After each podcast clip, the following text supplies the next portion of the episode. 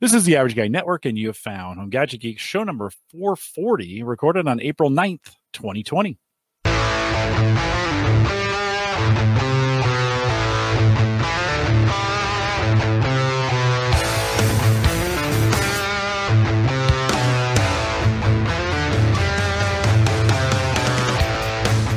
Here on Home Gadget Geeks, we cover all the favorite tech gadgets that find their way into your home. News, reviews, product updates, and conversation, all for the average tech guy.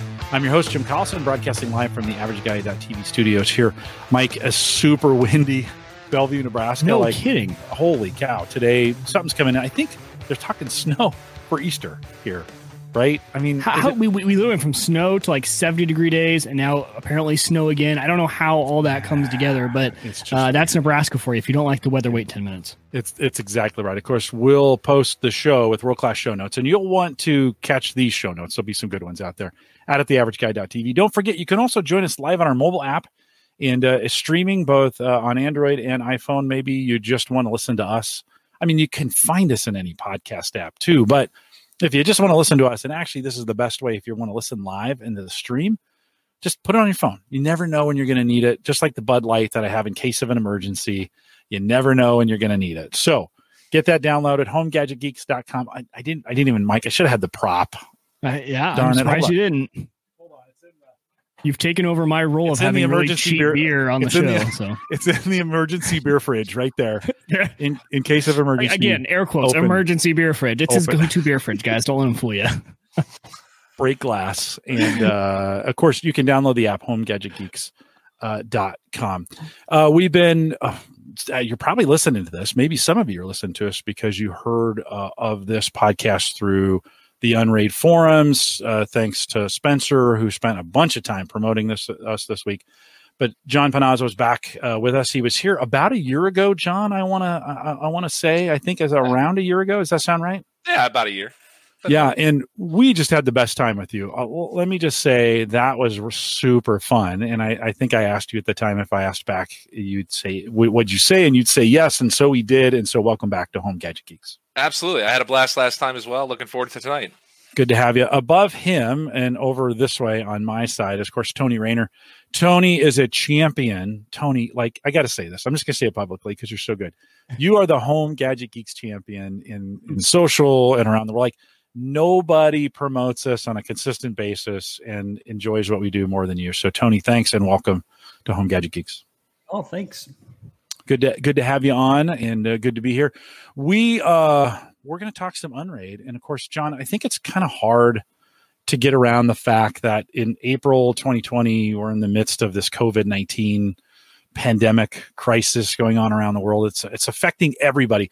This has been one of the weird things about this um this pandemic and I guess that's what the word pandemic means, but is that everybody's experiencing the same thing kind of at the same time. Now that's not totally true, right? It's going in waves, but for for the most part, especially here in the West and in, in Europe, we're all kind of going through this thing together, which is really kind of odd as we think about what's going on. You guys are at Unraid, you guys are kind of distributed around. How is it affecting uh, you guys, and is it having is it having much an effect on your workload or your developers or the community? Give us an update. Uh, you know, it, it, it, not too much. Uh, we do have one of our new hires that is actually stuck in Vietnam right now because he can't get back into the country. Uh, and he's was touring the world and checking out all these different countries. And then this happened. And I'm like, you couldn't have picked a worse time to go on a world tour. You really couldn't have. Like any time in the last 10 years and probably any time in the next 10 years, you're going to be fine. This year, that sucks. But thankfully, uh, you know, he's he's a remote worker. He's able to do what he needs to do, and he's in a beautiful place. Vietnam's absolutely gorgeous. Some of the pictures he's shown us is just breathtaking. Um, but from a company standpoint, not not too bad. You know, honestly. Um, I think that a good majority of the people that use Unraid are techies that are already working from home, and if anything, this gives them more time to dink around with their servers and try to get things more optimized. So, uh, you know, we're really not seeing a huge impact to the business as far as sales go or anything like that. Uh, but yeah, our community is definitely affected, just like everybody else in the world. And we've got plenty of folks out there that that either are infected or know someone that's infected. So it's it's a scary time. Uh, but thankfully, one of our our uh, community developers, a guy that goes by the handle of Squid. Hi, Andrew. Uh, he has done an amazing job of promoting the use of two really awesome applications built into Unraid uh, that are Docker containers, actually, um, that help with finding a cure, finding a vaccine. Basically, if you guys are familiar with SETI at home, Folding at home, BOINC, any of those types of apps, all it is is a research project where your computer just downloads tons of these jobs locally and then it treats this giant mesh network of computers as a giant supercomputer figuring out and rendering these proteins and 3d models so that researchers scientists doctors can analyze it and try to figure out a way to beat this thing. So um, he promoted it pretty aggressively. It's like if you go to our community apps plugin, it's the first two containers you'll see on the top there. Uh, we pushed out a big notice to everybody so that they could see it, and there's just tons of people in the Unraid community that are helping. So for everyone out there that's doing that, thank you. And if you're not, go into community apps right now, download those containers, and help find the cure. Let's do we, it. If you're not a part of the community and you're joining us, uh, maybe like I said, maybe you came in through the announcement on the forums there. We do have a Home Gadget Geeks team. So if you want to join that, 243 306 folding at home. Two again, 243 306 get you in the team. I think Mike, since last week and, and a little bit later in the show, maybe I'll show the stats on that. I think we picked up five or six or seven last week in there. I think I counted 19 or something um, along those lines in that group. Yeah, 19. And man, some of our top users are like killing it too. We've got, we added a bunch of people, and you can tell people are adding in, like, oh, hey, I got an extra GPU over here. I got an extra CPU over here. Cause all of a sudden, certain people are making like drastic jumps yeah. in the standings as we go. It's been a lot, like, it's a fun little race. And we have a, a, a conversation going over in Discord. And I think every morning everyone's checking in with, okay, I got two GPUs running. I got, you know, three or four, and we're all having some friendly competition. So, yeah, if you haven't joined, I'm actually running the folding at home uh, Docker container on my Unraid. And I'm actually monitoring it. The great part, if you guys don't know, is you can monitor it from a different computer. So you can use the folding at home app if you have it set on a different computer. So I run it on this rig right now because I have a more powerful GPU here. So I run it here and on Unraid, and I'm monitoring both from the advanced view uh, of folding at home. So I can go and check anytime I want how my Unraid box is doing currently. If you guys are just in it for the fun, it's got five hours and 41 minutes left for a job that's going to get me 132,000 credits. Uh, I just run one GPU. I run a 1060 on the Unraid box. Uh, is how I is what I run with it. So not that we're competitive at all. not this. that we're competitive at all. I'm just letting you know that's what we're working oh, with here. No, it's pretty great. SPX Labs in the chat says, um, oh, we lost John. We'll get him back here in a second. Uh, SPX Labs says can't leave the Unraid folding team. No worries, no worries. SPX, you, you you can you can stay with it.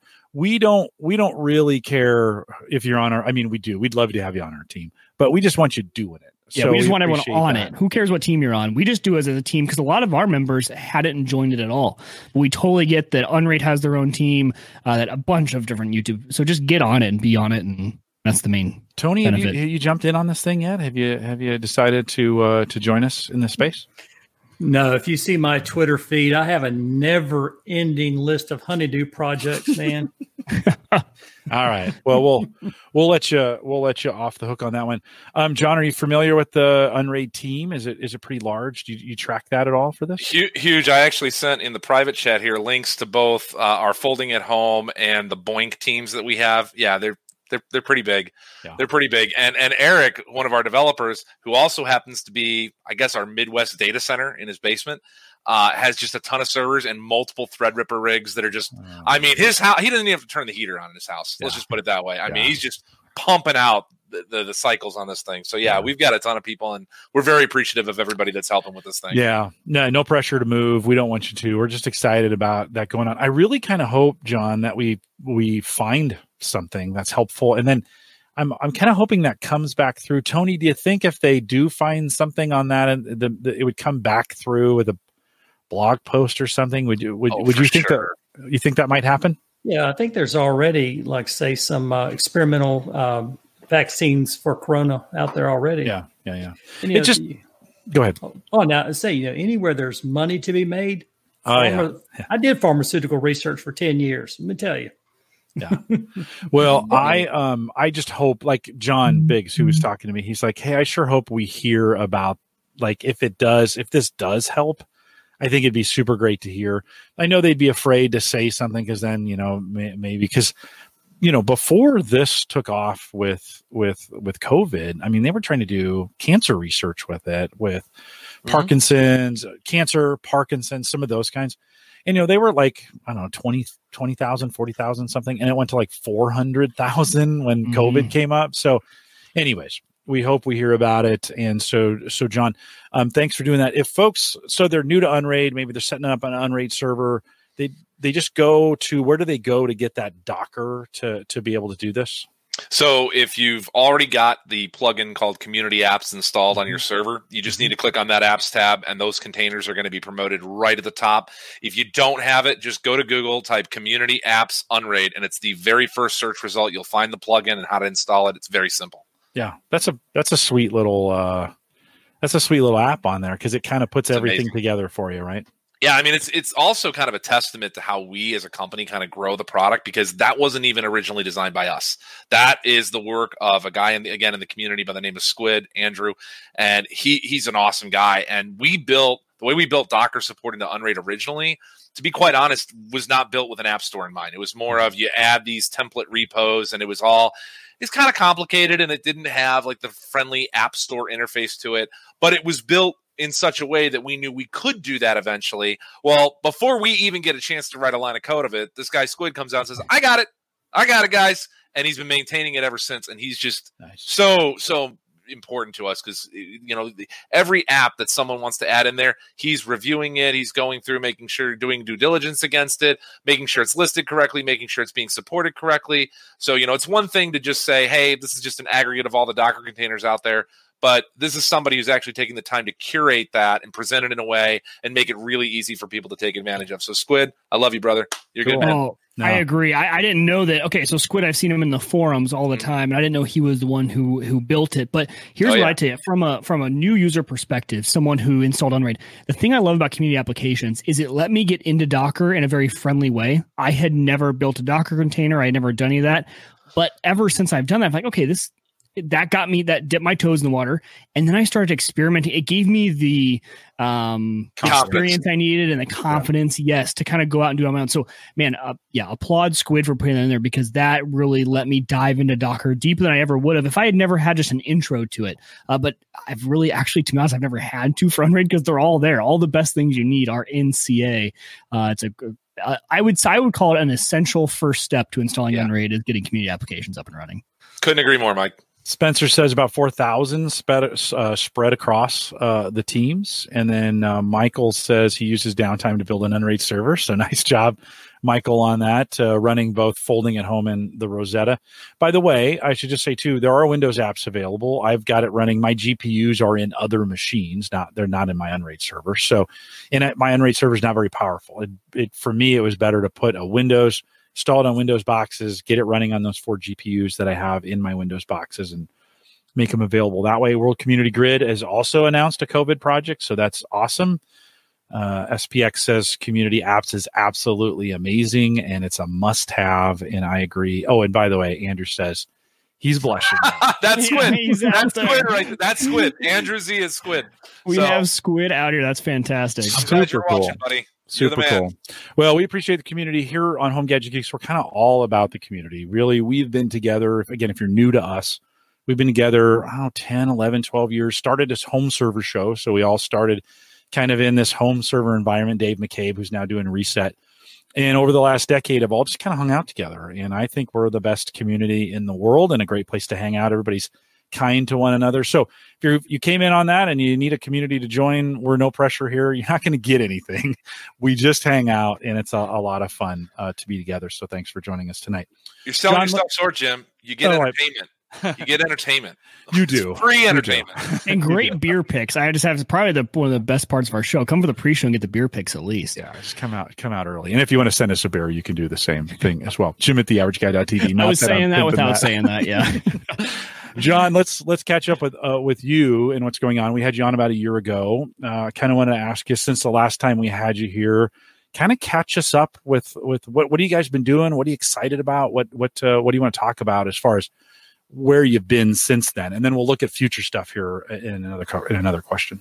Sure. I mean, the biggest thing to really talk about as far as where things have been in the last year is how much we've grown as a business. I mean, we've mm-hmm. really expanded pretty dramatically. I mean, just a few years ago, we were really three guys and one contractor remote, and that was it. Um, we've expanded pretty dramatically. We have a full time staff of five now, and we've expanded the number of contractors pretty dramatically. In fact, after tonight's call, I have another call with the team globally at nine o'clock. That's I have to do that because we got people in Australia that are dialing in, people in Vietnam that are dialing in, and people stateside. So um, it's it's just awesome to see the team continue to grow because as we grow, it just lets us take on more projects and get more detailed in the product itself. Has the you you you kind of alluded to this a second ago um, with with this COVID and with people having more time? Has it changed? Like, are you are you seeing more community involvement just as people? Because like I know I'm more involved in our Discord group because I'm sitting I sit here and it, like I can, I can be more involved in it. Whereas before I didn't at, at work, I wouldn't, I wouldn't do Discord there just because it was kind of distracting. It's still distracting here, but I'm doing it more because I'm here. Are you seeing any of those, even, even if it's just a little bit, are you seeing some changes in, in participation? Um, you know what? Honestly, that's something we should probably look into is see how much our forum activity has changed. I mean, from a sales mm-hmm. standpoint, our, our business is on the same trajectory, so we haven't seen any impact, negative or positive there. It's just been the same, which is fine. It's great. Uh, but from a forum participation standpoint, I wouldn't be surprised if we see a lot more people uh, participating, creating new yeah. topics, asking for help to configure different applications, things like that. Because that's what, what else are you going to do? You know, there's only so many times you can watch the same TV show on Netflix before you're like, I want to stream something from the server I built. So, mm-hmm. yeah. yeah. Did you do you find that um, during times like this? Let's let's go back as we think about your company and, and, some of the things you're doing. Have did you guys have to change anything, communication, any of those kinds of things, or because the way co- the community is already kind of distributed, uh, it did it just is it kind of just a business as usual? It's business as usual, really, for us. I mean, we we've nothing's really changed operationally day to day. Nothing's really changed with how we interact with people or provide support to people. Um, you know, I used to go to our CTO's house uh, once a week to work on different projects and stuff. Obviously, not doing that right now because we're all just staying at home. Uh, but you know, VPNs are a wonderful thing, and so we can get remoted into wherever we need to be and get whatever work we need to get done done. So, and thankfully, I'll show you a fun little gadget that's going to make you guys geek out a little bit. So, I just picked this up actually from our CTO today. So, anybody that's wondering what this is, this is actually a test dev workstation or test dev rig.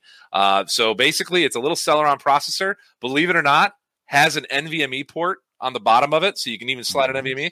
Has support for looks like uh, two SATA connections and provides SATA power with no PSU. No like the PSU is where is it? It's it looks like an old laptop charger. So we have uh, a handful of folks that we need to provide development machines to, and this is how we do it. We build these little boxes. Well, Eric builds these little boxes for us.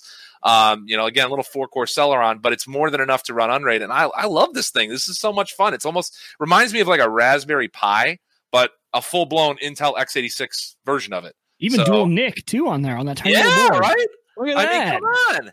USB three dual NIC. I mean, that, that's the works H- on a tiny HDMI little board and display port. How about that? That's more than my gaming rig motherboard has, to right. be honest. So all right now, I, I don't you even can't show that to us, John. Can can we buy those? I mean, is that is that commercially available somewhere? Yeah, yeah. I'll, I'll tell you what. I'll have to get the link from Eric, um, okay. and you guys can maybe talk about on the next podcast, so I can tell you what yeah. you actually have to buy. But this is just a, a standard PC, so it just boots up like a standard PC. Throw the Unraid stick in there, load it up, you're good to go. I mean, granted, this is not a NAS by most people standard you only have two hard drive connections but if you just want a little test dev rig and want something to play around with and not mess around with your production systems this is great. Oh, but people, you know what?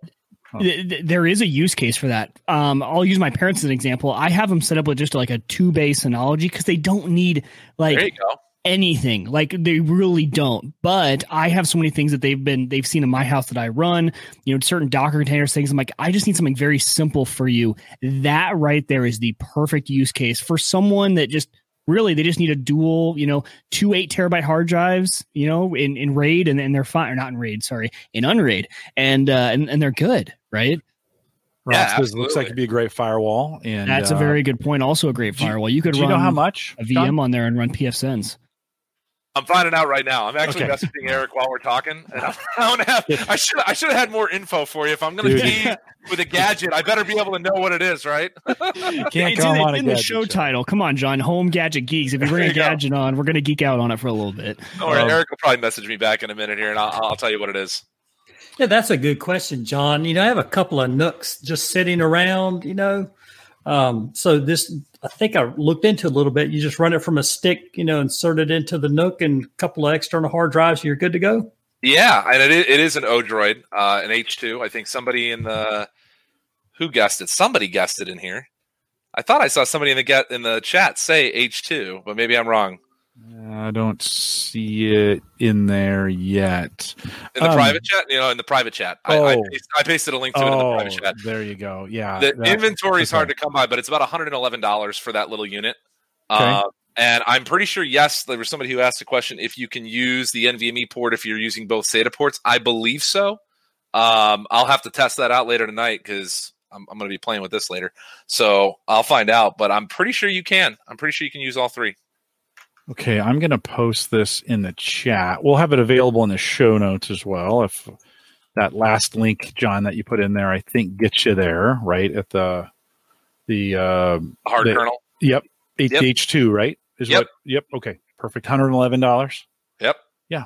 Okay, um, that's in there. You know, so John, the last time you were on, um, you know, I've tried Unraid a couple times. Mike Howard, who I think we had Mike on. Did we have Mike on, Tony, last time? Was you and Mike? Yeah, you did. Oh yeah, yeah. Because remember, I was like, you can't have Unraid without Mike Howard. I had to call you out. That's true. That's true. I was hoping I I- maybe I'd forgot that part on purpose, but um, the uh, you know after the show I tried it and it, it struggled with it a little bit just to get all the hardware configurations right for me, and so I kind of let it sit for a while, and we didn't talk about it for a while, and then Wieger came back because Wieger is Wieger, and he's like, God, you got to get on Unraid, and so I was like, all right, I'll give it another shot, and I and I have to say, like the documentation's gotten better the the um or be- when I say better, not that it was that bad before, but just I, as I think about kind of the average guy doing this, the tools to put all that stuff on a drive or on a thumb drive, you know, uh, and then it just boots right up, and then you're in, and then the the the community app support, and then all those pieces. I was up and running and doing a bunch of things on this server within an hour. It was crazy how good that setup experience has gotten. Has that kind of been something you guys have been of targeting? Even the dashboard was better than I remembered from the last time I was in. Have you guys been intentionally kind of targeting that setup experience? Absolutely, and you're going to see that in even more in the future. I mean, the the thing with Unraid is that it is pretty simple to get started right now. You just you have to know what to do. Once you know what to do, the amount of time that it takes is Yeah. really minimal. Uh, but we are going to be making some major improvements to that. Uh, we'll say a wizard is in the future, uh, something that most applications have nowadays. Uh, that's going to make things a lot easier uh, to configure. But nowadays, honestly, most people that go to set up their first system, they go pull up some YouTube video, and it might be Linus Sebastian, it might be uh, somebody from Space uh, Invader One. Invader One, right? Good old Ed. He taught me everything I know about Unraid. Uh, He is awesome. We have such a good relationship with Ed, and he's just such a smart and really great guy. And he, he honestly, I know that somebody had a question in the community about it. Well, I'll save for you to bring it up later, but I'll just say this: Ed is the best content creator when it comes to Unraid. I mean, he just does such a great job, and he and he figures out the most difficult stuff that that we just wouldn't have had the time to figure out. So Like running it on a Raspberry Pi. Didn't he just put out a video this past week on how he how he kind of got it to run on a Pi? Like it it wasn't even the, it wasn't even that people want to do that. It was just the proof of concept and seeing his brain work and how he got that to work was just a super cool process. Just seeing Yeah. his process, uh, it, it it sparks that creativity and all the rest of us Unraid users. for sure, for sure. Let's, uh, John. Let's go right to that question uh, since you since you brought it up. I think it was uh, Shinta Shinta Saint in the in the forum said, "My question is, will Unraid team ever consider a subscription service with video tutorials like Space Invader? I appreciate the work and are very grateful for it, but sometimes I feel I prefer to get guidance from the people that design the OS or individuals authorized by Unraid for the community to assist a noob, and that's that's a guy like me too, users who are getting more advanced Dockers or features set up more quickly. That's the question. Any thoughts on that? Yeah, so we I'm a while ago before Ed started really cranking out the content. He was always a member of the community and always trying to help out in any way that he can. Uh, but before that, we started putting videos up on our own YouTube channel on basic things like how to manage game libraries or how to set up a Windows 10 VM. And then we saw Ed and we started asking ourselves, why are we wasting time creating content when this guy is so much better at it, so much faster at it, and digs into topics that we didn't even think about? So to be quite honest, I just don't see us needing to do that. We we already work with Ed pretty closely and give him ideas on, on videos that we'd like to see him do. Or like for example, we've got a new release that's coming out pretty soon here. I'm not going to spoil anything for him, but we, we kind of asked him ahead of time, hey, do you want to do something to kind of show this stuff off? And we're giving him early access to it. So quite honestly, I don't think we would try to outdo Ed at any point. I don't see us competing with him either. Just me, bring him in house, right? And uh, I mean, we kind of let, it, let, mean, let, it, let him use the official logo so people know, like, hey, this is an official guy. There yeah, you go. Like a, almost, I'm, almost. I'm fine with him. I'm fine with yeah. him using the Unraid logo. That's there totally fine. I mean, yeah, like I said, he is a brilliant, brilliant dude who's just really done a great job of pushing a lot of content out over a very short period of time, covering really detailed topics. I mean, stuff like how to run Unraid on a GPU or how to run a VM off of a GPU when you only have one in the system. I didn't even know how to do that for a while. Yeah. And I put a video out, and I'm like, "That's awesome!" So, I, you know, I can't tell you how many times we get an email into support, and the response is, check out this video and it's back to ed so yeah. yeah. space invader one can't recommend him enough I, I think that you're all back to shinta you're already on the right path Follow it. He'll take you to the promised land. Um, Shinta also asked the question around uh, licensing tiers. I'm on the basic tier. I jumped right on uh, to get that. Any thoughts on on, on future? Are you going to change those at all going forward? All I can say is stay tuned. Uh, we're we're constantly looking at our business model and ways to change it to support a wider customer base. You know, uh, we have no delusions of grandeur here, but at the same time, we want to make things easier for people. What I can promise you and what I can definitively say is that we'll never remove features or benefits from existing customers. So you paid for a license, you paid for certain benefits, you're always going to get those benefits. Oh, that's good to hear. That's super important in the space um, as well. Anything else in the year between the last time we had you on and now that you guys are super proud of? I'd say the UI are are the, the updates that we've made to our user interface and just some of the core functionality and the dashboard interface. I mean, where we were a year ago to today, it's night and day. Um, and and there's uh, one of our contract guys, uh, Magnus, uh, has been phenomenal at helping giving us different UI concept, different ways to present things to the user. So you're going to continue to see that refinement as time goes on. But yeah, in the last year, I'd say that was probably one of the biggest things that we've been tweaking. I'm sure I'm going to give away some information here, like maybe an IP address or something, but I don't really care. Um, so uh, it's internal; doesn't really matter. But when you talk about the when you talked about the UI, this is this is my uh, my dashboard for the for the server is actually sitting on a shelf right up here, which is uh, which is super cool. And I was able to repurpose a Core i3 540 Mm-hmm. Um, I think five five five forty. I think that's that's says right there on the screen. Yeah. right there on you the screen. See it on the dashboard. Yeah. I can't. I actually can't see it because it's too small in this in the look that I am. I guess I could look over here, but sure, sure. Um, yeah, no, I have been I have been super impressed with just the the the the the look. It's just clean. It's effective. It's it was really nice, and I think when did this UI kind of come to be? I know you guys kind of upgrade, but this look and feel, how long has this been there? Uh, you know what? Probably right after the last podcast is when we okay. started pushing out the first iterations of changes to this. Um, you know, like I said, once we started working with Magnus early on, he kind of throw through this concept at us and we were like this is just this is awesome like it just looks great it's well constructed it's well laid out it's it just made sense so uh, we've been just kind of tweaking it and adding more to it over time. But yeah, there was no one release that I think had all these UI updates in it. And what I like about it is what you guys have taken is the dashboard view, that homepage of Unraid is exactly what it says it is. Like that dashboard, I don't have to leave that page very often. I can leave that page even up, uh, even so much as like I'm monitoring my UPS and it even pulls in the UPS data. So it tells me how much power I'm pulling on the UPS, which is just plugged in via USB. Um, I've got my interface in and out for the entire rig. Like it has absolutely everything I would need on that page you don't need to click around. I think that's one of the biggest improvements is really just the things you guys have been adding.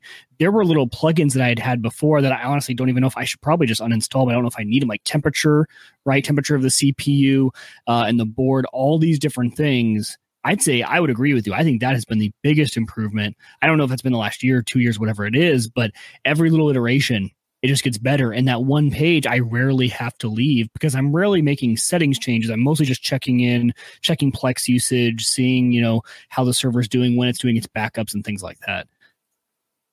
Yeah, thank you for the feedback. I mean, that's we feel the exact same way. I mean, it's UI is really, really important. Um, it has a lot to do with user experience. It has a lot to do with ease of use, and so putting everything in a single pane of glass that's really easy to kind of survey quickly, get the critical details. You know, we do like little things make a big difference. Like when your CPUs are running really hot, we make it red. Like we we highlight it when it's getting near max utilization, and that draws your eye to it faster. It's little things like that that I think are actually really really important because if we didn't do that and your CPU's hitting 100, percent your eyes not being drawn to anything on that massive dashboard. So those little little features here and there really go a long way. And, and, even going back to how you guys have everything installed on a USB drive. So two nights ago, talk about being home and quarantine and tweaking.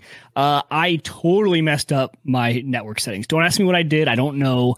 I royal. I was trying to add in an extra NIC and add in an extra subnet and all this stuff. And I have a Cisco switch, and I, I messed something up. I booted it down. I pulled out the USB stick. I just deleted the network config and the network rules config, plugged it back in, fired it up, and we were good. Like back up, it, and running. It, back up and running, did the defaults like within two seconds. Being able to pull that out and edit those files within seconds on any other machine was flawless. And you just can't do that with many other OSs. You can't just pop out a USB thumb drive and plug it in a machine, make that change, and then plug it right back in. And the information to, on how to do that uh, the, the idea to pull it out and just delete those two files came from the forums. Like the forums are super active. So the whole combination of that. So I really like how it's installed on a thumbstick too. I think that's oftentimes overlooked. And some people even claim that's a bad thing. I've seen a lot of people like, oh, I don't like how it's installed on a thumbstick. Man, that's only saved me. It hasn't hurt me ever in the entire time I've been running Unraid. Yeah, I mean, there's always going to be a horror story about a bad storage device, and somebody's like, "Oh, I lost my USB stick. It got Back it up. right. Well, there's that, and it's we made it pretty easy to do that, but super but here, easy too. Yeah. Here's the big thing, right? So a lot of people when they talk about, "Oh, I'm not sure about putting it on a flash," the scenario where I might agree with that is when you're putting the box somewhere way out of arm's reach. So if you're hosting in a data center, okay, hmm. maybe I, I can maybe understand that a little bit better because you really want that storage device to be super resilient. And that's why you want like a RAID 1 set for a server that's living in a data center. But a box that's living in your house that you can go to and touch, physically touch whenever you want to, who cares? Yeah. I, I, don't see I, I see it as more of a feature than a than a cost because if you if let's say that the OS was installed on hard drives and you wanted to do the same thing after you screwed your network settings, are you going to remove the hard drives from your from server my rack to yeah. drop them in a dock attached to a Windows machine to edit a couple files, then plug? No, but a USB stick, absolutely. Oh, it was drop dead easy, hundred yeah. percent. Yeah, and and and what I did say that. So if you guys don't know, if you click on your main settings and just click on your flash drive, there is a button that just says flash backup. Just click it and then put those files somewhere. Every so often, every time you make some big changes, just do that, and then you always have a backup of your flash drive, and you can redo the whole thing within seconds and have it back up and running. I, I agree. It's been it's been a huge lifesaver you can pull on my ear in a minute here because I'm about to make that even easier for you. So, so we'll talk. We'll talk about that in if, a second when we get. If that's automated, I will love you. okay, uh, it's John, even better than automated. Why okay. wait? Let's you you teased it, so let's let's jump ahead as we. Think oh, let's about- wait 20 minutes. Nobody wants to hear about new features. Nobody wants to talk roadmap. Nobody cares about 6.9. Come on, let's just let's talk now, about coronavirus. That's all I want to know about. Kind of what I'm what I'm worried about. You said you had a call at nine, which means we got 15 minutes. Okay, fair right? enough. Well, okay. if I, I'll tell you what. If those guys got to wait a few, they can chat okay. without me. But here I will give you some some some yeah. Let's details. let's so, look forward a little bit. Let's first talk about 6.9 and then we'll talk about beyond 6.9. So 6.9 is already uh, very close to completion. Uh, we're in the betas right now. And the biggest thing that's coming in 6.9, this is unrelated to what Mike was just talking about, but the biggest thing coming in 6.9 that I am so excited about is multiple pools. So for the longest time, we've only had an array and a cache, and that's it. Now you're going to be able to create as many different pools as you want. And what's really important about that is that that doesn't just apply to, okay, I want to run some VMs and I want them on dedicated storage. It also applies to shares. So let's say you have a media share and you're you're bringing in content constantly and you want to be able to cache that content to some SSDs or something as it's being written into the system. Okay, you can create a pool and assign it to just that share. So now let's say you have another share and that share represents your home surveillance. Maybe all your cameras are pumping in video streams, right? Well, now you want to have that go to a different storage pool for caching purposes than to the same one that's doing all of that media caching. So you can create multiple pools now. You can have them participate in shares by policy individually. This is the biggest thing that I think people are going to use this for is to segment VMs so that you can have a dedicated pool of storage for virtual machines where write contention isn't causing performance problems in the VM when you're caching. So I'm I'm super stoked about that. This has been something we've wanted to add for a while. Um, and I got to say, in the testing that we're doing right now so far, it's working really well. So I'm very eager to get people's feedback on that. That's huge. I would love to be able to write. So when I I, I back up, uh, I send certain storage from my Blue Iris box over to Unraid, and I do it to a share. Right now, I have cache turned off because I don't want to take up all the I/O into that cache because that cache is running all my other Dockers. So I just have it go straight to disk. I would love to be able to use a cache for that though. So those pools, just being able to separate those out, have one for Blue Iris, throw a bunch of SSDs in there, essentially just create a bunch of pools and not have to worry about them being affecting the other. Huge. Awesome. Well, not only that, I'll give you another good use case for it. So nowadays, you got a lot of motherboards that are shipping with these M.2 ports that support NVMe. But the max number of NVMe ports that you're going to get on any system is going to be rather limited. Like you're not you're not going to get a, a, motherboard that's got 24 NVMe ports on it, right? You can get maybe a SATA controller that's got that many ports, but yeah. not not for NVMe. So what do you use NVMe for on an Unraid server? Well, for me, it's VM storage. That's like to me the no brainer because it's high performance. It doesn't have to travel over the network, especially if you're if you're doing anything like uh, gaming VMs or stuff like that. So now you could say, all right, I'm going to create one pool and just use my NVMe devices for that that pool and use that just for VM storage, and then separately have a SATA based SSD pool where I don't need you know a thousand plus megabytes per second write speed. I don't need it for this. I just need it to be fast enough so that it's not saturating my array when i'm trying to watch a movie with new writes that are coming in and making problems for me. So i, I think that's going to be a really big one is using different tiered storage for different purposes. Huge. When does that come out? Uh soon Okay. Very soon. Very, the, the, community has this wonderful habit of putting soon and then like a, a, a trademark next to it because I don't I don't know how I don't know if you guys remember this company, but there was an old gaming company called 3D Realms, and they, and they had this development mentality of when it's done when they'd make games, yeah. and that's kind of how our software development works. Like we try to stay on a very rigorous schedule, but if it ain't done, it ain't done. Yeah. And so we're not going to put out buggy code. We're not going to rush to hit a release date and, and potentially corrupt someone's data. Protecting customers' data is our number one priority at all times. So I, all I'll say is, is that we are very close to a release. I'm not going to give a date. what, what, would the upgrade for me going from six eight to six nine? I'm already I'm already upset with you, Jim, because okay. when you showed your screen, yeah. you're not running the yeah. latest Unraid release. You, are on six eight two. You're a whole point oh oh one releases behind. I don't know. I don't know how that happened. You have him on the show, Jim. Come on, it's make right. sure it's updated. It's all right. If he's only one dot release away, I'll, wow. I'll forgive him. I'll forgive I'm him. Getting, I'm getting release shame. uh, but no, your process to update is going to be super easy. You're just going to go to that Tools tab, go to Update OS, click Check for updates, and when it becomes available, you'll just download it there. There's nothing special you're going to have to do, um, other than if you've already used all your SSDs to create a big pool. There's not going to be a way to quickly and easily break that up. So, you know, when you create a storage aggregate with like Btrfs is what we use for our cache pool right now. You can deassign devices depending on how much free space you have. But here's what I'm going to say to anybody that out there that's worried about, I want to break up my pool to create multiple pools. If you're not sure about what to do, post in the forum. Go into general support, post in the forum, ask. We'll, we'll help you out. And is that going to stay the same? Is Btrfs what you're still going to use for cache pools? Is that for now? For now. Okay. Why? What do you? What do you? No, no reason. Oh, no, there's a reason. Well, I would just say the only issues I have had with Unraid, uh, and it, it could have been on my end, but it was literally the only thing I've ever, and I, I had it consistently was um, in the event of having to hard shut down the Unraid box, user error, probably something I did. Um, that cache pool never recovered. And I luckily I ran the community applications back above my app data folder, and, and it was just a quick and easy, just throw it back on. I so I have actually removed the second drive just so I can run XFS on the uh, SSD. I can hard shut that thing down all day now and no issues. Zero. Uh, so it, it was it was just interesting. I don't know what the cause was. Again, probably some on my side, but it's the only issue to date that I've ever had with Unraid is in a hard shutdown or an environment, something would just go wrong. The drives would get out of sync and it would just be unrecoverable. You couldn't do anything about it. And and um, did you try doing like a Btrfs scrub or Yep. anything like that? did the Okay. scrub, did all that stuff, and, and nothing. Yeah. So again, that could have been on my side, one of my drives or something. But I also now I have that. I pulled it out. and like, well, it's a 500 gig SSD. I have it in the gaming rig, and, and nothing's gone wrong with it. So it was just interesting.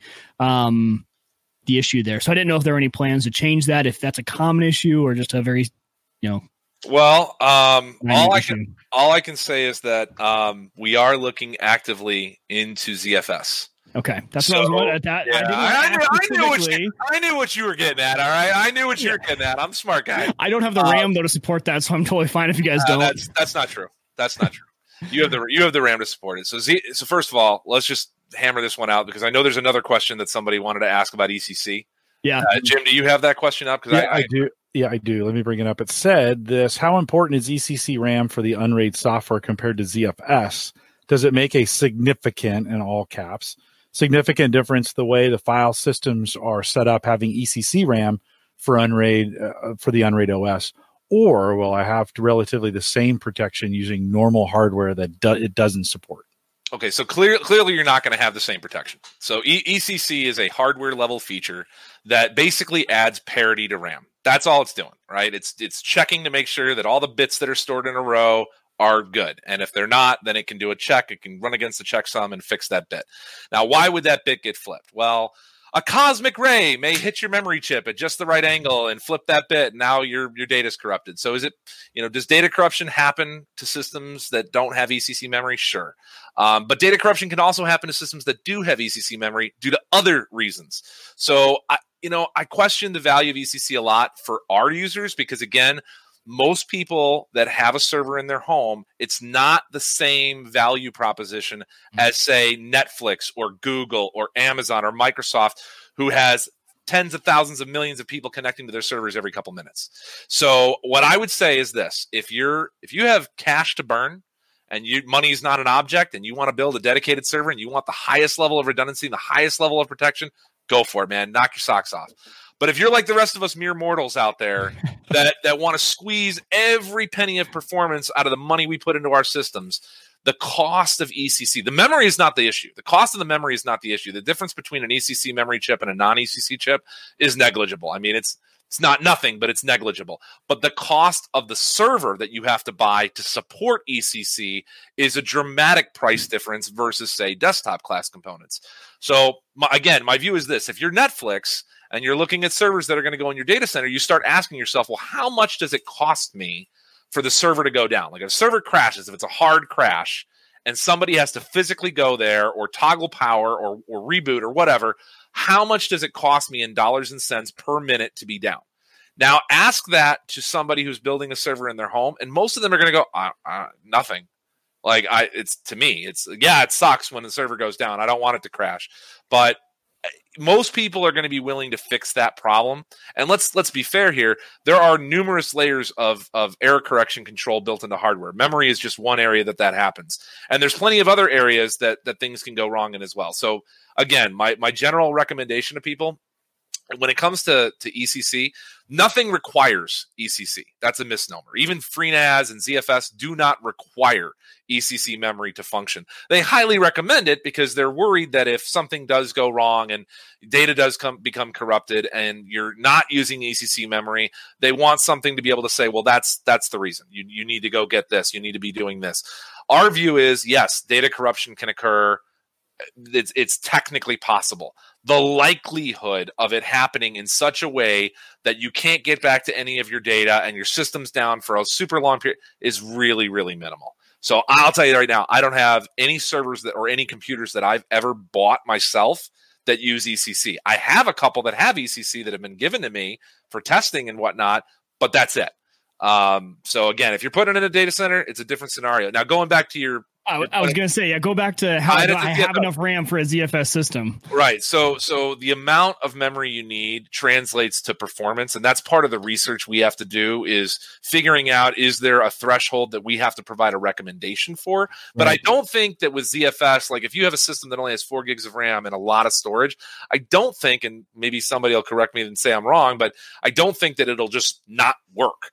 I think that if anything, it might have a performance impact, but it, it should be able to work within the confines of whatever performance restrictions you place on it. Yeah, well, because I well, but I thought like the the recommendation has always been like one gig of RAM for every terabyte of storage, right? Isn't that like roughly? So I have like 16 gigs of RAM in here for a 24 terabyte array of usable space. Add eight onto that 32, I guess, once you add in the parity drive, whatever. Um, so I was always concerned I wouldn't have enough. But I guess if it's just a performance issue, if it's not a requirement of the system, I'd be super interested if we went to ZFS instead of Btrfs. At least just XFS has been fine for everything else. Um, but uh, just for that for that cache. No, I, I hear you. I mean, it's it's weird. Btrfs is weird because like in our test rigs, I've never had Uh, my cache pool crap out on me. I've just never had it happen. And so, yeah. and I've got multiple systems that have both either HDDs or SSDs. I've done it with NVMe devices. It doesn't seem to matter for me. Now, I know there are people in the community that have had problems with it. And I don't know if that's a hardware specific problem that, that Btrfs just gets blamed for, or in, like in your case, where it's a power outage and you know, protect yourself. Yeah, every time it was if it's a hard shutdown. That's the only right. time it ever happened. But, right. but it was every time. It was a very repeatable error. Yeah, that's like, that's the part that's weird. If I hard shut it down, I can expect. I I did expect it, and sure enough, it would come up. None of the Dockers would show up. I'm like, oh yeah, my cache drive, my cache pool's done. Just pull it back up from CA backup, and I'd be a backup and running. So uh, that that plugin from CA has been my number one recommendation for everyone is just might as well, especially if you're running your app data only on the cache pool. You know, you don't have any backup there, so you might as well uh, run that app. So yeah, yeah, I mean, not, it, it, hasn't been an issue because the the fix is ten minutes of my time. But, right. Uh, yeah, and, I, will tell you, like, I, when it comes to ZFS, I mean, it is something that we've been asked about quite a bit, and um, we've had different thoughts about it over the years, and and we're finally getting to that point where it's like, you know what, we see what's happening within Ubuntu uh, from Canonical, and they're adding ZFS support to their Linux distribution. So it's starting to make us question maybe we should be doing the same thing. Um, it's it's something that that has mainly been a licensing challenge, and I'm sure if you mm. do any basic research on what Linus Torvalds had to say about it, you'll understand where we're coming from. But we might have some unique ways to overcome that. Um, so uh, you know, all I can say is again, stay tuned. I don't have any timelines for you at this point, but it is something that's on the development roadmap. So I can tell you it's not something that we're just, you know, shooting about. We're, we're actually looking into it.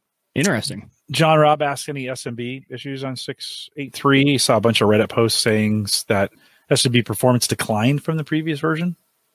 Um, and I would say that's probably somewhat anecdotal. Um, okay. Okay. I, I, I, can't say that I've seen any major SMB performance issues. Um, yeah, I, I, I wouldn't say that that's a known problem in our community right now. Okay. Uh, I'm as a person, I'm running 683. I was transferring a bunch of files today from the main rig over and was full gigabit sharing them. So, uh, Firejack out of the out of the forums had asked a question kind of around backup. Um, a long question. I'll kind of shorten it. One of the things he says that often stops me recommending Unraid is the less technically minded users is the lack of kind of a built-in easy to use backup tool that can be managed through the web interface. So, does Unraid have team have any plans for adding a more maybe easier to use backup solution? So we'll we'll dip our toes into to talking about flash backup and then we'll talk about backup as a bigger idea okay, okay. so so mike talked about hey there's this wonderful button in the ui called flash backup you just push it it creates a zip file boom you're off to the races wouldn't it be awesome if that same button just clicked itself automatically every time you made a change. It wouldn't it be even more awesome if that backup went to the cloud so that if your flash died on you and you forgot to make that backup, or maybe you don't have another PC laying around to make a backup to, or maybe the PC that you did back it up to isn't in your house anymore, whatever. Now you can just go log in, download a zip file from the cloud, and that'll be the latest backup of your flash. So that is something that is coming. Uh, it's part of a, a set of new features that we plan to roll out known as My Servers. And flash backup, automated flash backup is one of those features that we are working on. So it's going to make life a lot easier because you know, as as great as that button is, I don't I don't love it right now only because you have to click it. And so every like you go make a change to the OS, you add a share, go back, click that button. Mm-hmm. Right? It's it's just kind of a hassle, and I'm I, I, I fully admit that. Um, but it's something that we look to automate and automate to a cloud target in the future because it's relatively small right? With the amount of backup data that we're talking about on that flash is relatively small. And a lot of it can be deduplicated, right? Because if, if I've got the vast majority of the actual storage being used from the OS is flat files that are the same on everybody's stick. What's unique is what lives under that config directory. That's what's unique to you. So if we can just back that stuff up, it makes everybody's life a lot easier. It doesn't cost us a lot to provide that solution. I mean, it does. We have to provide cloud storage, but it's a lot less than talking about, let's say, backing up gobs of data from your array. So now we'll switch to that. And we'll talk about backups from the array. So the question that that that came up about us adding backup it's that's a tough cookie to crack man. That is a real tough cookie. There are so many software businesses out there that do nothing but backup. So it'd be kind of kind of pounding our chest to be like we're just going to add that as a feature to Unraid don't worry guys. Like we'll we'll take care of creating rolling backups and synthetic fulls and all the wonderful backup term. That's that's really tough to do so I'm not going to say that it's never going to happen. It, it's something that I would love to see us do at some point, but I can tell you right now, it's not on the short term roadmap. Uh, what I would maybe more likely want to see uh, is a partnership with another company that that that has a backup solution and see if we can maybe create some more tight knit integration there. But us creating a first party backup offering, I just don't see that in the short term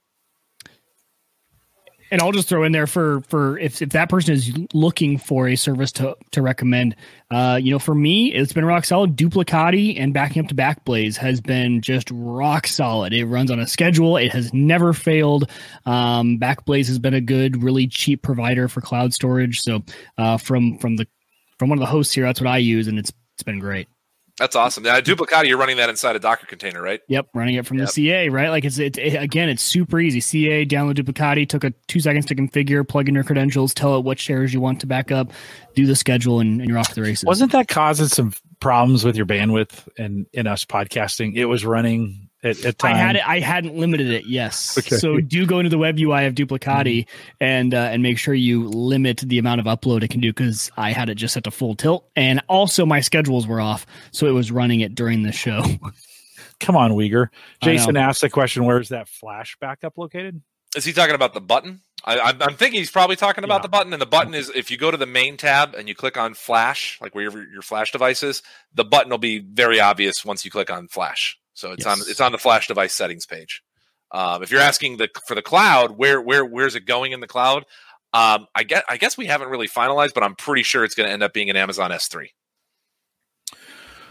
Uh, John, what else as we think things that you guys want uh, to talk about? Uh, we, you know, we're now officially overtime for you, so every every minute you spend is your choice here. I'm out. Uh, I'm just kidding. We, we can go. Okay, um, good. Good. Anything else you want to talk about? Yeah, let's talk about some other cool things that are coming in 6.9. Yeah, so, yeah, yeah. Um, a really big one that I'm super excited about that's not might not be the most whiz bang feature when you think about features, but it's actually pretty important from us from a global perspective, and that's uh, uh, support for language files. So for the longest time, Unraid's been entirely in English, which mm. okay, I mean that's what we have to do. We're all English speakers, but we've had folks that have started requesting, "Hey, can we get Chinese language support? Can we get Dutch language support? Can we get Spanish language support?" And it's tough to do that. It's it's tough to add that multilingual support to the product um, when you're trying to continue to add features, and now you have to think about how that's going to work from a language standpoint. So what we actually had was um, our one of our community developers uh, from the Netherlands said, you know, this is actually a real problem, and I'm going to come up with a solution for it, and he did, and it's pretty ingenious, and it basically just adds the capability to upload these language files into Unraid. So what we're hoping is that as a result of adding support for this, that we see um, different people from the community that want to take the time to translate for us, we'll then make those files readily available so that people can download them. Um, so just having the ability to translate the UI into whatever language we need is a huge feature. Um, another big one that I think anybody with VMs is going to really care about is improvements to how device stubbing is going to work. So, for anybody that's passing through PCI devices to VMs, if you're doing a graphics card or a sound card, super simple. Don't have to don't have to stub anything. It just works out of the box. The moment that you want to pass through a device that we normally would load drivers for, yeah. that's when things become a little bit more difficult because in order to, to pass through a device, you have to stub the device so that the drivers don't load. So the old way of doing that was modifying the Sys, SysLinux configuration files, a little file that lives on the flash. And there's a page in the UI where you can go and modify it, but you have to know what to put in there. And there's a very specific string you had to put in there. So it's coming in 6.9, thanks again to another new community developer that we brought on, uh, a guy named by the name of Skittles is what he goes by. Uh, he's actually re-engineered our system devices page to create checkboxes that you can then click Oh, so that beautiful. you can stub those devices without having to know the vendor product ID, without having to drop the command line, without also without having to be worried about well, what other devices are in that group. So, for example, if the device that you want to stub happens to be in a group with another device that say is the USB controller that Unraid's plugged into, well, then you can't stub that device. And if you did, you'd actually prevent your system from booting properly. So same thing goes with the SATA controller that's running the storage devices for the array. So there's a little bit of built-in protection there as well to prevent those kind of things from happening. So that's a, that's a pretty big one too. So is Uh, that another reason why, like, let's say built-in NVIDIA driver support hasn't been a huge thing? Because if you had that instant support and it was going to be loaded by the OS, again, you'd have to stub it and before you pass through the VM.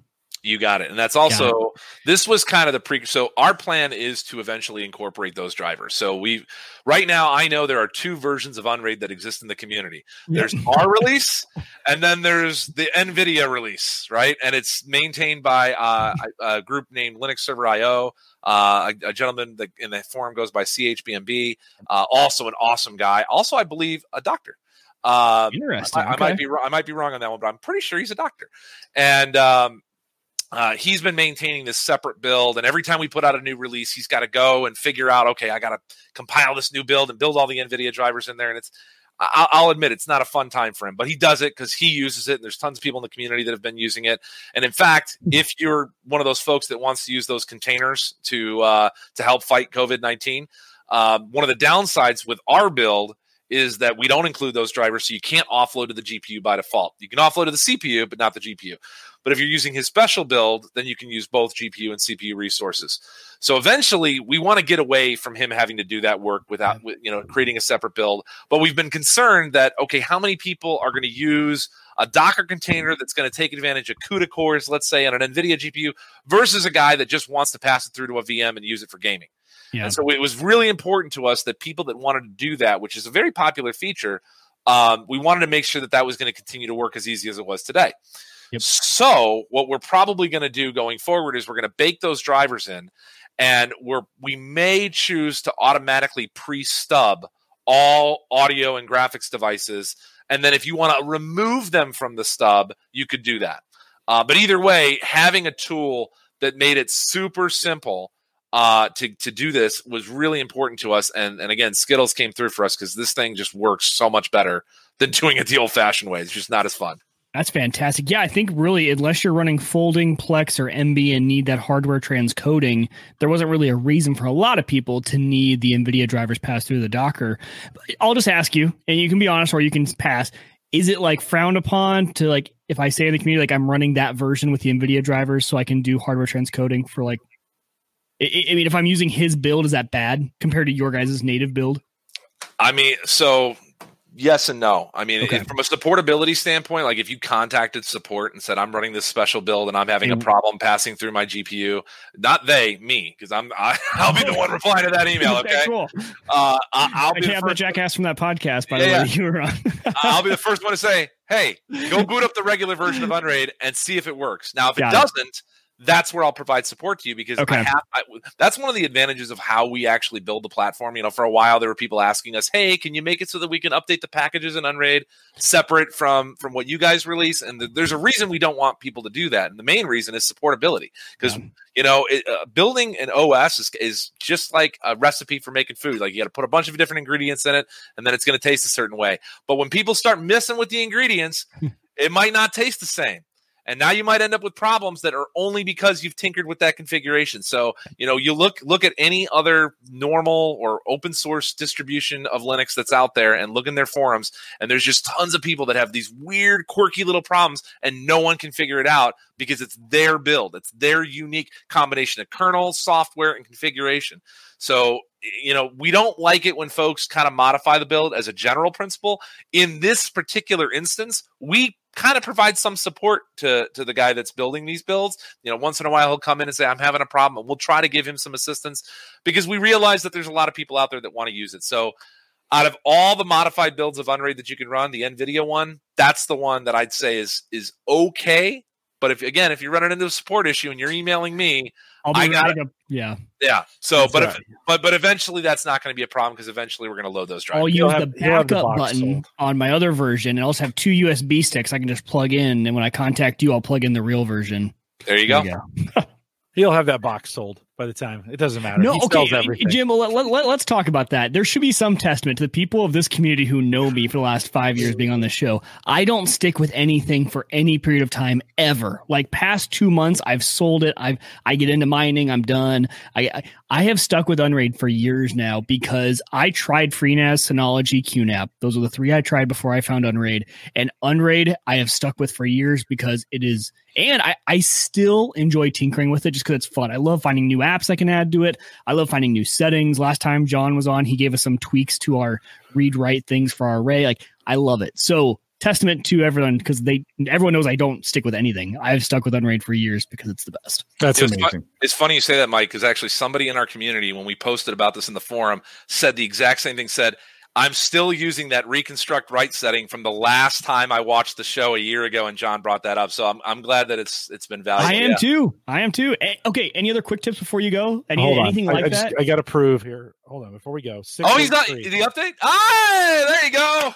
Look how Good job, easy that was. Within the time that we gave him uh, flack for not having it, he has up back up and running, and he's It good was, to go. it was pretty easy. Now, Um, now I want you to go test SMB performance for me because somebody said there was a problem with that. I think. Can you go uh, transfer a file real quick over I'm SMB? the average guy, man. I, I don't know. I, I I need like that. help. I need. You ever need a test guy? Hit me up, John. I, I'm I love breaking things and then putting them back together at 3 a.m. John, Yeah. we made, we made you late for a meeting, but let me let me ask you this: If we, as you guys get close to six nine, if we had you on and we dispensed with all the pleasantries and got right down to technical business, if we asked you to come back, would you come back and Of after you feel comfortable and and maybe that'd be a good future thing to, and we could just dive right into all the new stuff in six nine. Would that work?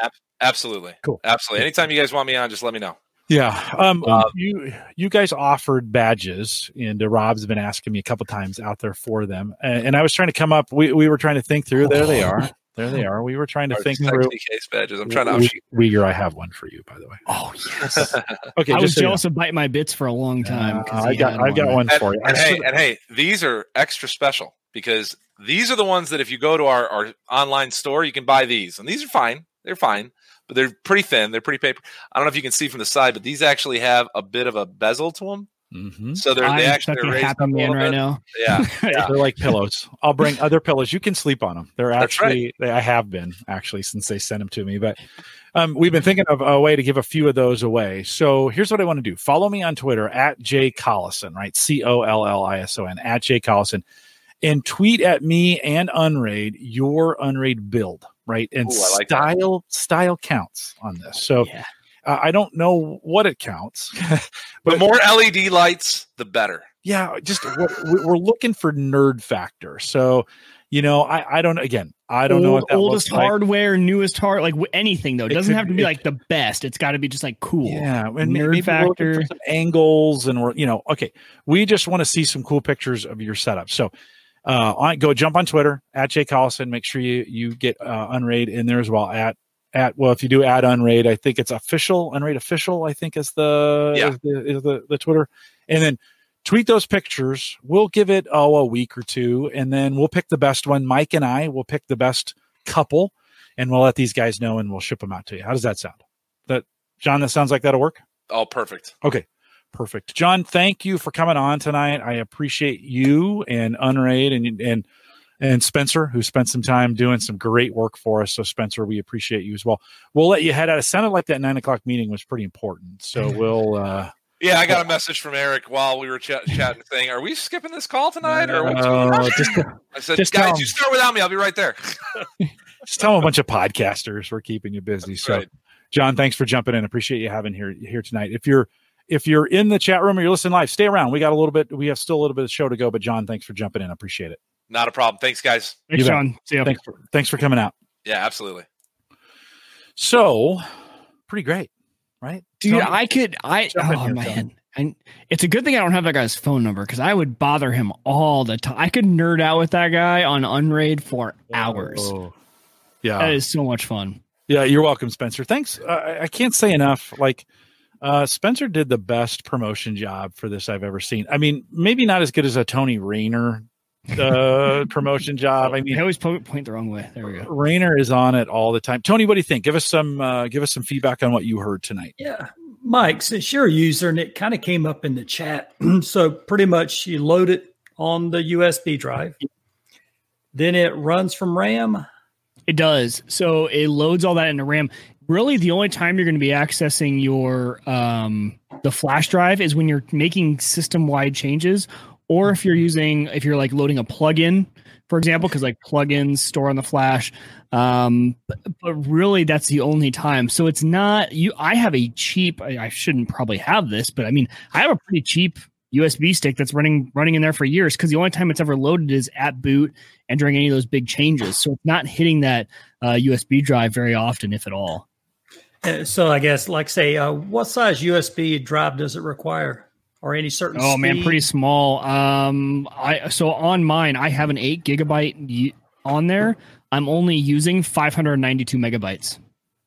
Okay. So, and that is with, I mean, I, I have a pretty loaded system. I have a lot of plugins. Doesn't, doesn't Um, even need to be that fast. No, you could do a USB. T- you could have a one gig and probably be fine. I don't know what they recommend, so this is not a f- official Unraid um, comment. But I mean, I use 592 megabytes, and it only loads every so often. I think the only time you're ever going to even see the speed is maybe on boot. But even there, like, how often are you rebooting your Unraid server? I had my before I rebooted it, it had been a month. And, Yeah. you know, and I think Howard back in the day when we were talking about this, I think he had like 600 days on his unraid server or something like that. I mean, he was it was something ridiculous. And, Yeah. um, And Yeah. uh, you, you barely ever need to reboot it, Yeah. so I, no requirements there. pretty low requirements. Go ahead. Because Tony. after the last podcast, you know, Mike Howard and you, know, like, man, I have a NUC sitting there. Yeah. You know, a bunch of old discs. You know, most of them dying. You know, WD green drives, of course. Yeah. You know, this would be kind of a perfect setup. You know, just to give it a try. It totally is. Because I do have a QNAP NAS, but you know, I just really don't use it. Uh, something new to mess with. But even Yeah. there, like it's perfect for the home user who has a bunch of just random drives around because the biggest advantage, right, is that the whole array doesn't need to be the same size drives. Make Mm-hmm. sure your biggest drive you have available is your parity drive. Other Mm-hmm. than that, throw anything and everything in there. Um, now that again, all this is not officially Unraid sponsored, but why not? Like throw everything No, in there. Your your and it your experience, right? Um, yeah, in my experience, I have all sorts of drives in there, um, ranging from you know 500 gigs to four terabytes. Joe, Joe says he's using a Cruzer Fit. I gig. highly recommend those. I think I'm using a um oh shoot uh one of those one of those companies. I, Yep. I, I was on the tip. these little SanDisks Yep. that barely even stick out the back. You don't even notice because what I have noticed is if I ever do need to move the server, I don't want something big sticking out if you don't have an internal drive. So these don't get broken off if you uh don't know it's back there and you go to move the thing. Yeah, Mark Mark's using an eight gig. It's it says it's using twenty five, interesting. I really 725, wondered what yeah. takes up space on these. I, I'm guessing plugins, but uh interesting. They, they do have some requirements for the license. I can't I can't imagine that would be very big, but uh, Nathaniel says that. By the way, Nathaniel will be on the show here in a couple weeks.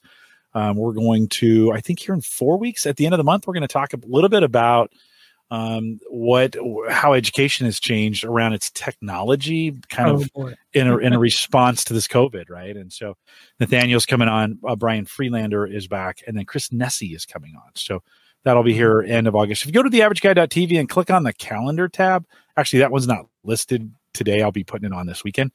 But uh, if you want to see all the upcoming show, um, those are coming up. and then well. licenses the their pricing scheme is based off how many drives you have in your box. and I yes, think the license is tied to your USB drive. uh, it's six. Here, I'll show that really quick again. Not So- tied to it; it's included in the config for it. So, basic gets you the $60 package one time right $60 gets you uh, up to six and then the, the $90 is up to 12 and then unlimited is 130 and they have not, unlike other products, that's it. They don't Yeah. charge you again for the next big release. Like if you go from five to six, nothing. Is a, a, a one, at least as far as they've done it, a one time thing. So Oh, I think so- what he was saying is, you know, they might change their pricing structure, but at least if even if even if they change that, let's say even if they charge for the seven release, they're not going to remove functionality from what you've already paid for. You might not get anything new, but they haven't removed it. nathaniel says your usb drive must contain a unique uh, guid um, and then be a minimum of one gig in size and a maximum of 32 Interesting. And I don't, don't I don't know of any mainstream hubs that don't have a GUID?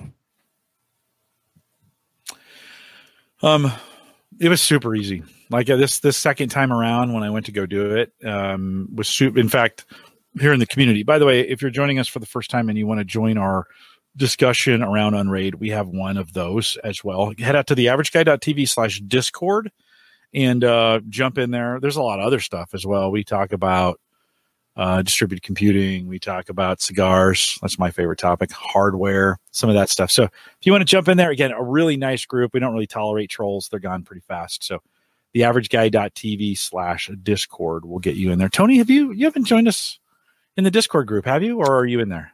Um, I I was there for a moment, but I, I'll you know kind of look through Facebook a little more than Yeah. even you know Discord.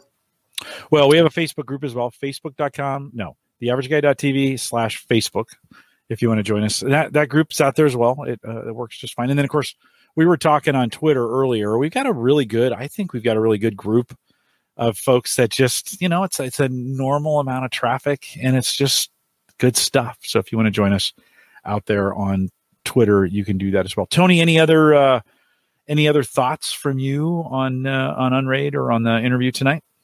No, that uh, I'll assume that uh, when you uh, go to run from the uh, the uh, I guess the USB stick, as far as you have to do an install initially, or just placing it on there like on a Pi. You know, does it? Do you have to do an install routine, or is it just already there?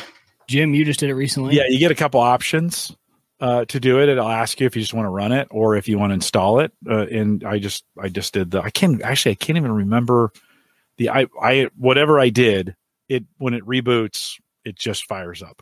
Yeah. The, like- so the main install process, I think, is pretty much done with the application you use on your, like, let's say your Windows machine to build the USB driver. They have their own tool. You download it, you plug in your thing, and it just it flashes Yeah, that with the actual That's super easy. right because that's the same exact reason why I could I pulled it out of the Unraid box, plugged it in here. The files are all there. I just deleted the two configs, pulled it back out, plugged it in, and it's it's just good. So everything there, there's no really install process once you get it booted, besides setting up you know your account and things like that. So there's a Okay. setup process. I wouldn't say there's an install process. Okay. Now, can you uh, um, access it off your network? Access what? Access the actual box and storage off your network? Yes. Yep. Okay. Uh, well, I, sh- I should I should clarify in certain respects. So if you're talking about can I access the shares from outside Yeah. um, via a VPN, yes. Uh, there's really no, as far as I know, there's no native way to make it accessible outside. There's, it's not like you're not going to have the, uh, I can think of like QNAP or Unrit or sorry, or Synology. Like they don't have the connect to external option to come in. You have to connect via VPN. Or what I've done is I've just installed Nextcloud. So I run Nextcloud on my Unraid box, and that's how I access those files from anywhere. Now, does it mount easily on the network so you can uh, see it from within your Windows PC, the shares? Yep, all the shares are super easy. You enable SMB, uh, all the permissions are there, really easy. So all my drives, all my shares are mapped uh, to this PC that I'm on right easy now. Easy to create shares. I mean, I did. Super easy to Yeah. create shares. Yeah. I was like, all right, just messing around with it. Um, that one works. That is the one thing I would say. You know, they're adding pools, which is cool. Um, I hope it doesn't complicate things because, like, if you Oh, run. FreeNAS, for example, like when I ran FreeNAS, it was very confusing. Like, okay, uh, it was confusing for a very, very new user who's never worked with it. Okay, I need to create a pool, then a share, and then like I didn't know how to do it. The one thing about Unraid right now is it's super easy because like just create a share. It just uses all the drives. You're good. It uses the array, and the array is backed up. You're fine. Um, so it's really easy now because there aren't any pools. So I'll be very intrigued. That was really cool to hear him kind of um, sneak peek that for us because I'll be intrigued about how well that works. Yeah, because Uh, one of the reasons I hadn't moved to it because you know I have a box with a bunch of disparate drives, you know, with a drive pool. Yeah, yeah, just a JBOD with drive pool Yeah, and, yeah. and it works. That StableBit stuff works great. All right, you guys good? Sorry. Yeah. I interrupted you like four times. My bad. SPX said, uh, can we just acknowledge how easily Unraid picks up errors within hard drives? Uh, best early warning system ever. And I actually, let me show this again. I actually had that happen here.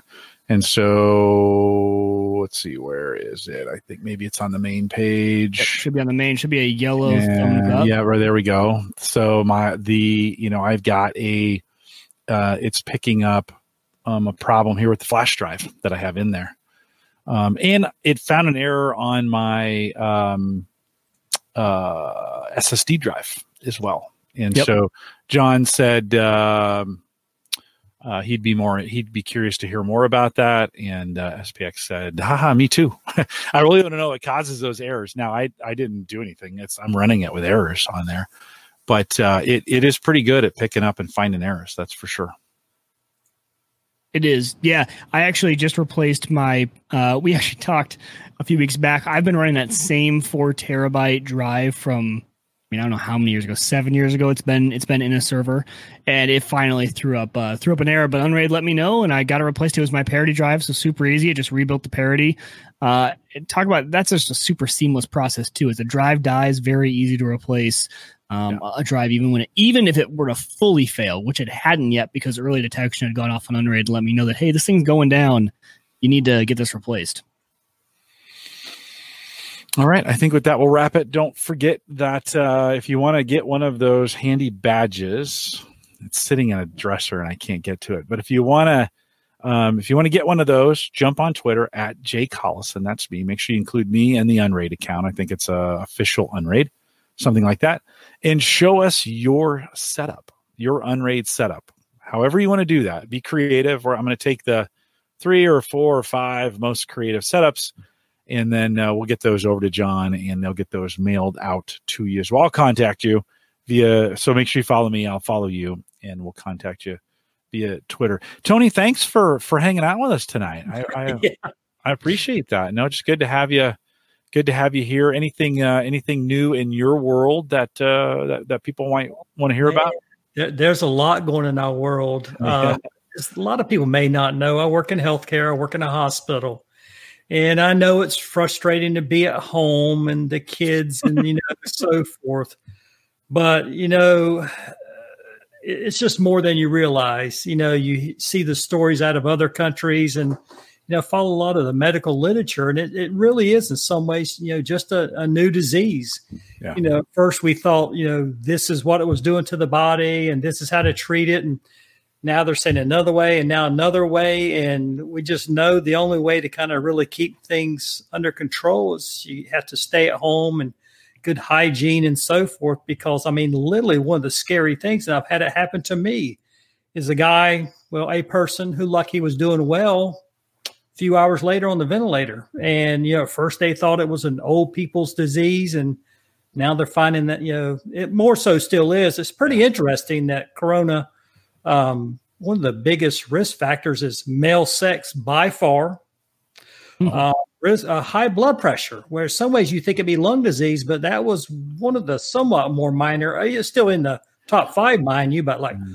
blood pressure heart disease and they're looking at a few you know ways in which that might matter but like i said it's you know trying to keep people well because there are a lot of facilities where you know providers are dying i mean they literally another one today up in new york a critical care doctor you know that was treating people he died um, you know people having to ration protective gear because i don't know if that data is still current but that if you have a person who is critically ill from corona that the one figure i'd read that the person doing the intubation or putting the breathing tube in to put you on the ventilator, there's an 8% chance that they become infected because of the procedure. Mm-hmm. And like I said, it's like luggage, man. You know, once Yeah. you got it, you don't get rid of it, you know. and you know, there is Oh my gosh. Yeah. uh, you know, so it does seem to be overkill. But as I say, you know, once people are ill and die, you can't make them undead. Right. Right. Yeah. I mean, so to protect you and your loved ones and everything else, you know, hashtag flatten the curve. Yeah. Well, I'm hoping if you're listening to this and it's it's you know maybe six months from now or a year from now, I'm hoping we can say we've learned a whole bunch about it and we're doing Mhm. better and everything. That, you know, we're we're making some semblance of getting things back to order. And Yeah. so uh so appreciate that. Tony, thanks for coming out. We'll do Well, some post show if you're new to us. Uh, we do a little bit of post show where it's kind of anything goes. So so hang tight if you want to stay around. Just a couple things kind of on your way out. Don't forget if you wanna uh, if you want to financially support the show in any way, we do have a Patreon account. If you want to follow us out there, the average guy.tv slash Patreon. We got a monthly five dollar plan if you want to jump on that. That just kind of helps do the things that we do around here. So we appreciate that. It actually helps pay for the mobile app um, as well that we have available. So we appreciate those. And I think I have 23 or 25 supporters out there now. Appreciate you guys and the work that you do as, as well. We mentioned the Discord group and the Facebook group. If you want to send me an email, you can do that, jim at the average guy.tv. Don't forget the uh, the Twitter handle of at Jay Collison to get one of those handy badges. Uh, don't forget the average Guy to TV platform is powered by Maple Grove Partners. Get secure, reliable, high speed hosting. Let you know and you trust.